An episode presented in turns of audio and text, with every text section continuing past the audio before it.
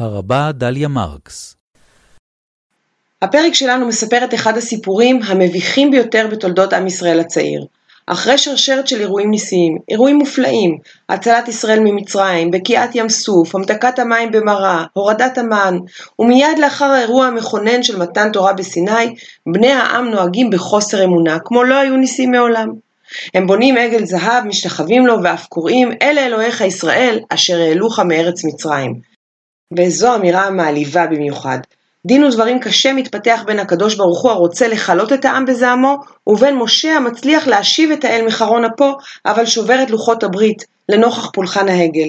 הרג של כשלושת אלפים איש מבני העם משקיט את הזעם האלוהי, אבל הצלקת שמותיר האירוע מוטבעת בתודעת העם לנצח. והכאב של הצלקת העתיקה הזאת מתעורר, הטראומה מקיצה בכל פעם שאנחנו קוראים את הסיפור הזה.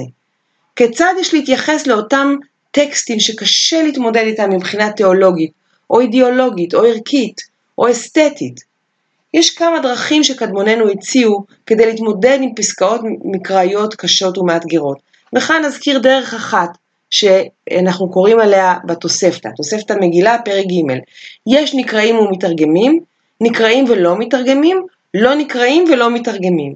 כזכור, התורה נקראה בבתי הכנסת במקורה בעברית, ותורגמה על המקום לארמית, שפת הדיבור העיקרית שנהגה בימיהם של חז"ל.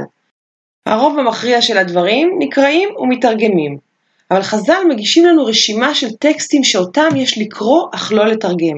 ודרך שלישית ומרחיקת לכת, לכת עוד יותר, בהתמודדות עם עניינים מביכים במקרא, היא הדרישה להימנע מקריאתם כלל. נתמקד כאן מעט בפסקאות שאין לתרגם.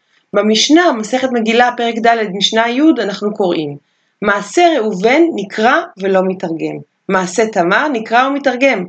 מציינים את זה כי כנראה היו כאלה שטענו שלא צריך. מעשה העגל הראשון נקרא ומתרגם, והשני נקרא ולא מתרגם.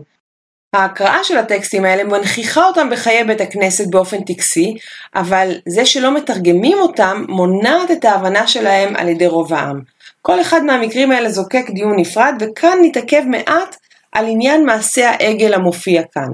המשנה מפרידה בין מה שהיא מכנה מעשה העגל הראשון ובין המעשה העגל השני, והתלמוד מסביר איזה מעשה העגל השני, מין ויאמר משה, זה בפרק שלנו פסוק כ"א, ועד וירא משה, פסוק כ"ה, כלומר סיפור בניית העגל, פולחנו, זעם האל ושבירת הלוחות, כל זה אינו מצונזר ויש לקרוא ולתרגם אותו בפני הציבור בבית הכנסת.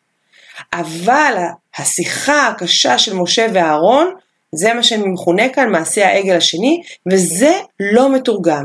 משה שואל, מה עשה לך העם הזה כי הבאת עליו חטאה גדולה? ואהרון אומר, אל יחר אף אדוני, אתה ידעת את העם כי ורע הוא. ואז נאמר, ויתנו לי את הזהב, ואשליכנו באש, ויצא העגל הזה.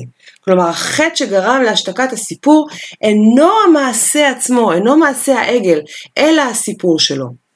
בפירוש שלו לסוגיה הזאת בבבלי, גורס, גורס רש"י שהתיאור והשליכנו באש ויצא העגל הזה עשוי ללמד שאולי יש ממש בעבודה זרה, כי כביכול הוא רק פשוט השליך באש את הזהב והעגל נעשה מעצמו.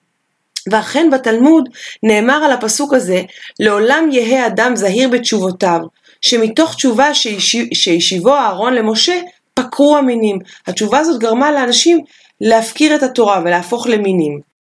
לעומת זאת, בעלי התוספות סברו שההימנעות מן התרגום נובעת משום כבודו של אהרון, ובזאת הם בעצם ממשיכים את מה שאנחנו קוראים בירושלמי, לא דומה גנאי יחיד בציבור לגנאי ציבור בציבור, וזה מתוך מגילה פרק ד' הלכה י'. ואולי היה מי שחשב שהחזרה על הסיפור בפיו של אהרון עשויה לקבע אותו בתודעת השומעים יותר מאשר התיאור של המעשה עצמו. השתקת סיפור המעשה ולא המעשה עצמו מלמדת שלדיבור על דבר יש לעיתים כוח רב יותר מאשר לדבר עצמו. אם כן, מעשה העגל נקרא בבתי הכנסת, אבל המשנה מורה להימנע מהתרגום או מהנכחה שלו בציבור הרחב של השיחה בין אהרון ומשה, בשיחה שבה משה גוער באהרון ואילו אהרון מספר על האירוע. מה רב המאמץ האנושי להדחיק, לא להתמודד עם מה שדוחק ומה שמאיים, אבל התורה אינה מבקשת להדחיק, היא פורסת בפנינו תמונה אנושית עשירה של גדולה ושל שגרה, של מעשה אומץ ופחדנות, של חזון ושל קטנות מוחים, ללא חשש להתמודד עם גילוייהם. דומה שחז"ל כלל לא ביקשו להעלים את הטקסטים המביכים, ואולי הם דווקא רצו לעורר סקרנות כלפי הטקסט שלא תורגם, או כלפי האישיות שמעשיה אינם חפים מביקורת.